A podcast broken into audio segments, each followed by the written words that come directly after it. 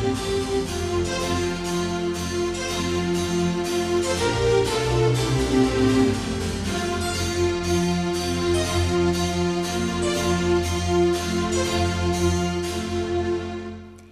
学講座一万九千三十八回でございます。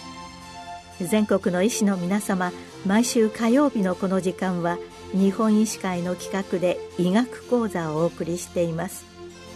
今日は増えている木の実アレルギーについて国立病院機構相模原病院臨床研究センター長海老沢元弘さんにお話しいただきます。国立病院機構相模原病院臨床研究センター長の海老沢元弘です。今日は増えている木の実アレルギーということでお話をさせていただきたいと思います。木の実アレルギーは小児から成人まで幅広く認められる食物アレルギーの一つですが日本において小児では食物アレルギーの診療は非常に幅広く行われるようになっているのに対して成人の食物アレルギーは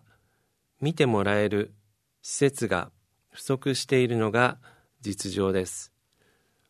日本アレルギー学会の理事長を昨年の6月から拝命し現在専門医制度のことで日本専門医機構と機構認定に向けて作業を進めているところです。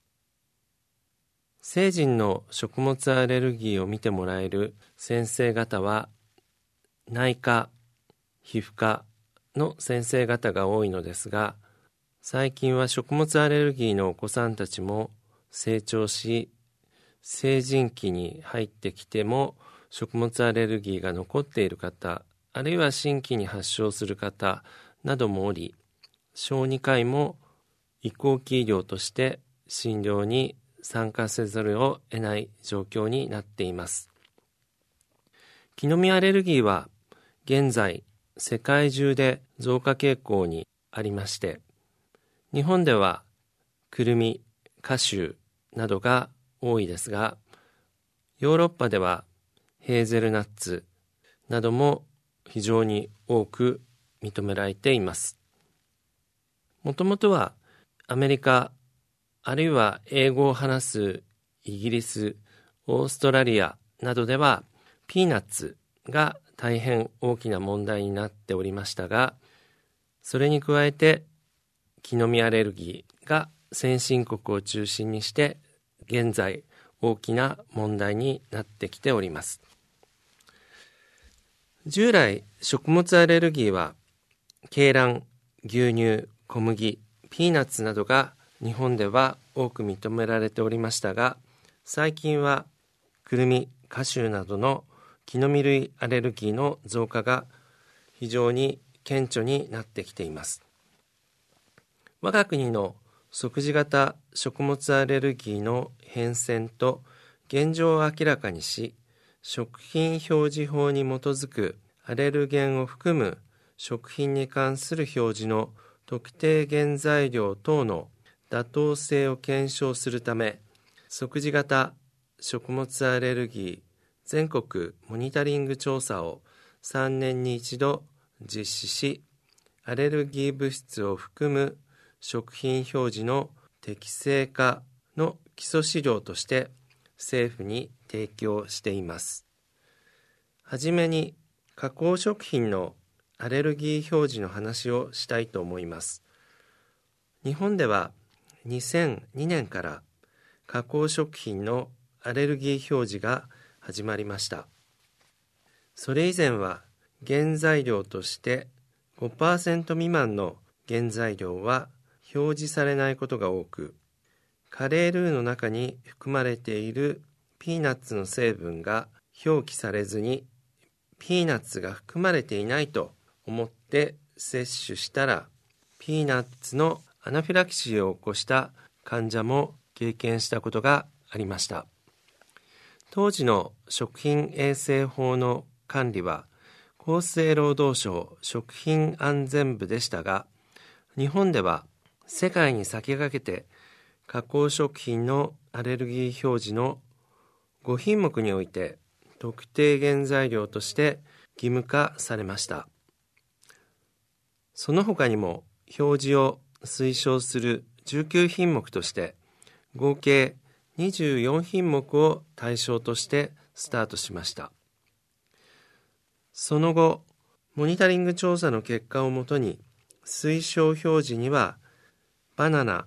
ごま、カシューナッツ、アーモンドなどが追加され、現在の表示対象は28品目となっており、義務表示の特定原材料も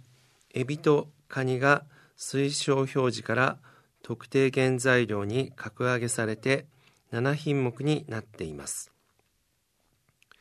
今回の木の実類、特にくるみの急増を受けて、消費者庁では2023年4月1日にくるみを特定原材料とすることを決定しました。義務の表示化はある基準以上日本では数 ppm 含有されているのに表示されていない場合に営業停止処分などの刑事罰を受けることを意味します欧州や北米ではいまだに本当の意味での義務表示化ができていません。入っているかもしれない表示、英語では may contain と言います。が許可されているのです。そのような表示では消費者はどうすべきか迷ってしまいます。日本では入っているかもしれない表示は許されておらず、先ほど述べたように表示する義務の最低レベルが決められています。したがって義務化する際には、くるみの検知法を開発する必要があります。表示義務以下のコンタミの可能性に関しては、同じラインで製造されています。などの表示がされています。カシューナッツの増加もこのところ急激なのでくるみに続いて義務化を視野に入れた作業を開始する必要がありそうです話を食物アレルギーモニタリング調査に戻しましょう2001年から2年2005年2008年2011年2014年2017年と3年に一度実施してきた過去6回の調査の協力意思調査対象調査方法などを踏襲し2020年に調査したデータが最新のものになります。日本アレルギー学会認定アレルギー専門医と日本小児アレルギー学会の会員の合計6529名に協力を依頼し調査に協力していただけると回答のあった1089名の先生方にモニターになっていただき3ヶ月ごとに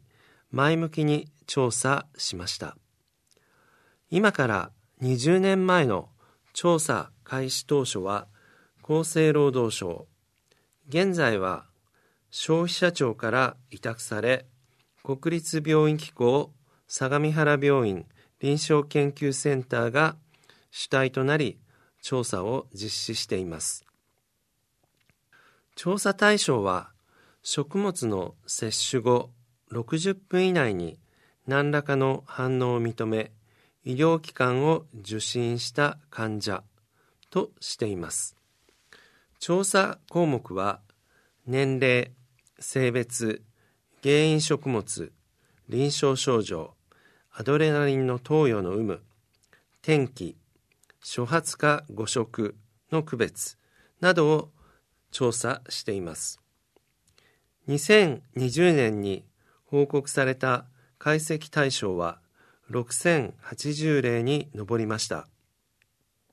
2005年には2266例、2008年には2478例。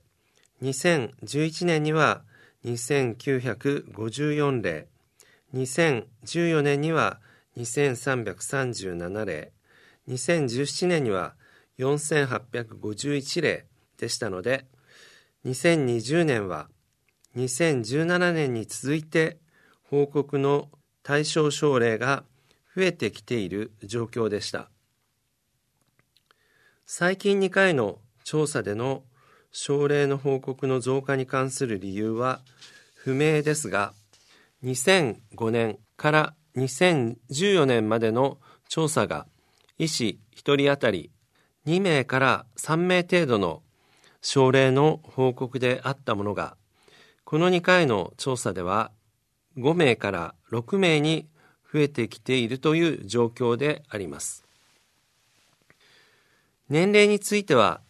0歳での報告が最も多く1876名。1歳から2歳が1435名。3歳から6歳が1525名。7歳から17歳が906名。18歳以上が338名となっています。18歳以上では女性の方に多く17歳から下の年齢層では男性の方に多く認められています。全年齢6080例の原因食物の内訳は鶏卵が2028例の33.4%牛乳が1131例18.6%そして3番目に木の実類が819例で13.5%、4番目が小麦で533例8.8%となっておりました。今までの調査では卵、牛乳、小麦が常に上位3位までを占めていましたので今回初めて木の実類として小麦を追い越し3位に上がってきたわけです。2005年からの上位品目の症例数比率の推移を見てみますと卵は今回の調査までだいたい30%台で牛乳に関しても10%後半から20%前半。小麦に関しては10%前後を推移しておりました。ピーナッツはほぼ5%前後でしたが木の実類は2011年以前は2005年が1.9%、2008年が1.7%、2011年が2.3%で、2014年が3.6%、2017年が8.2%、そして今回の2020年の13.5%と、この3回の調査で増加傾向が顕著になってまいりました。木の実類の内訳の詳細ですがくるみが463例カシューが174例これら2つの食品で木の実類全体の78%を占めていました。それ以外ではマカダミアが45例アーモンドが34例ピスタチオが22例ペカンナッツが19例と続いています。6080例のうちくるみが全体の7.6%カシューナッツ2.9%マカダミアナッツ0.7%アーモンド0.6%という状況でした。くるみの急増が大変目立ちますがカシューナッツも過去の調査を振り返ってみると2011年あたりから増え始めておりまして今後も増加していくことが予想されます。初めて食物アレルギーの診断を受けた新規発症例を見ていきますと6080例のうちの3905例が新規発症に該当し年齢別に解析していきますと0歳代では木の実類の報告はなかった。1歳から2歳のグループ分けでは鶏卵に次いで木の実類が2番目に多くなっており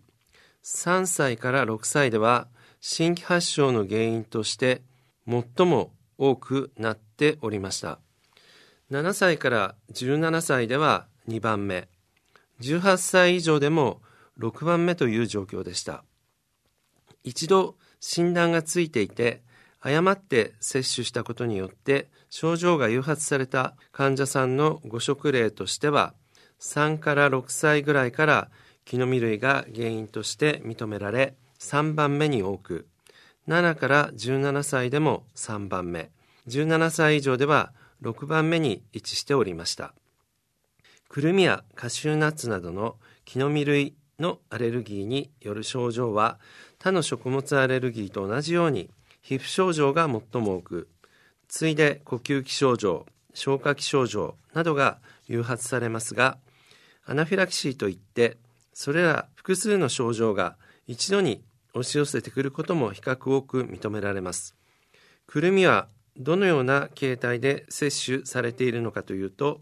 パンやお菓子などに入っていることが多いです。外食などでドレッシングに入っていて知らずに摂取してアナフィラキシーを起こした患者さんも経験したことがあります。今回のくるみとカシューナッツをはじめとした木の実類アレルギーの増加傾向は約10年前ぐらいから始まっていると考えられます。2000年から2020年までの木の実類の輸入量に関して調べてみたところ20年間でくるみは2.65倍カシューナッツが2.24倍と増加していることが分かりました。学校給食などにおいてもナッツ類は栄養価が高いのでカシューナッツ炒めくるみパンなど食育の一環として出ることもあります。しかし日本では幼児期に木の実類を摂取することはあまりないので学校で初めて摂取して症状誘発が起きているような事例もあります。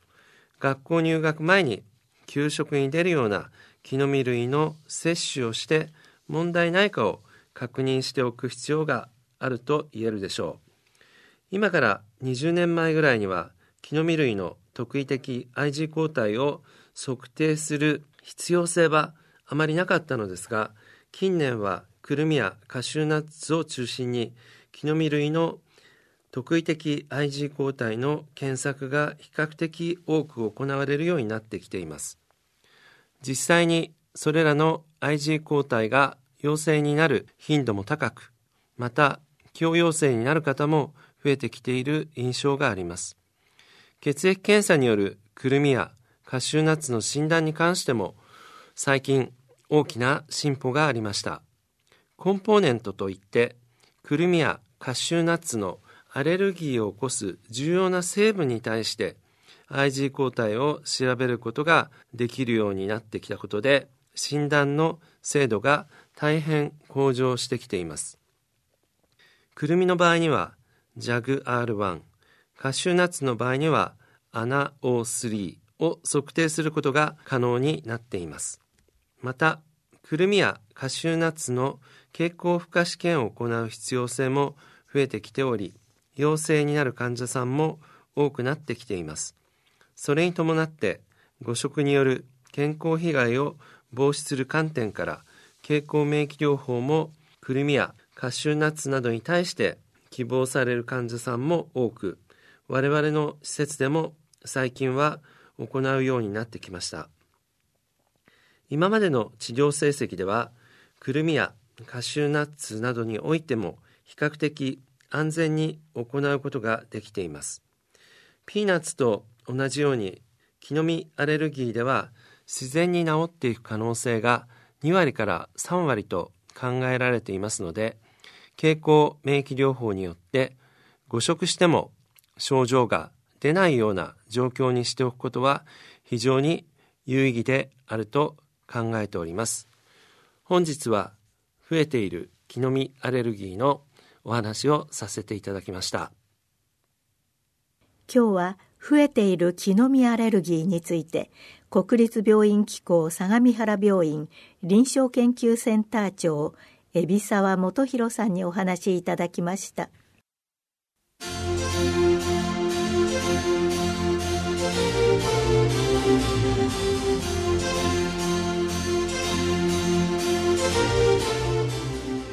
それではこれで日本医師会の企画でお送りいたしました医学講座を終わります。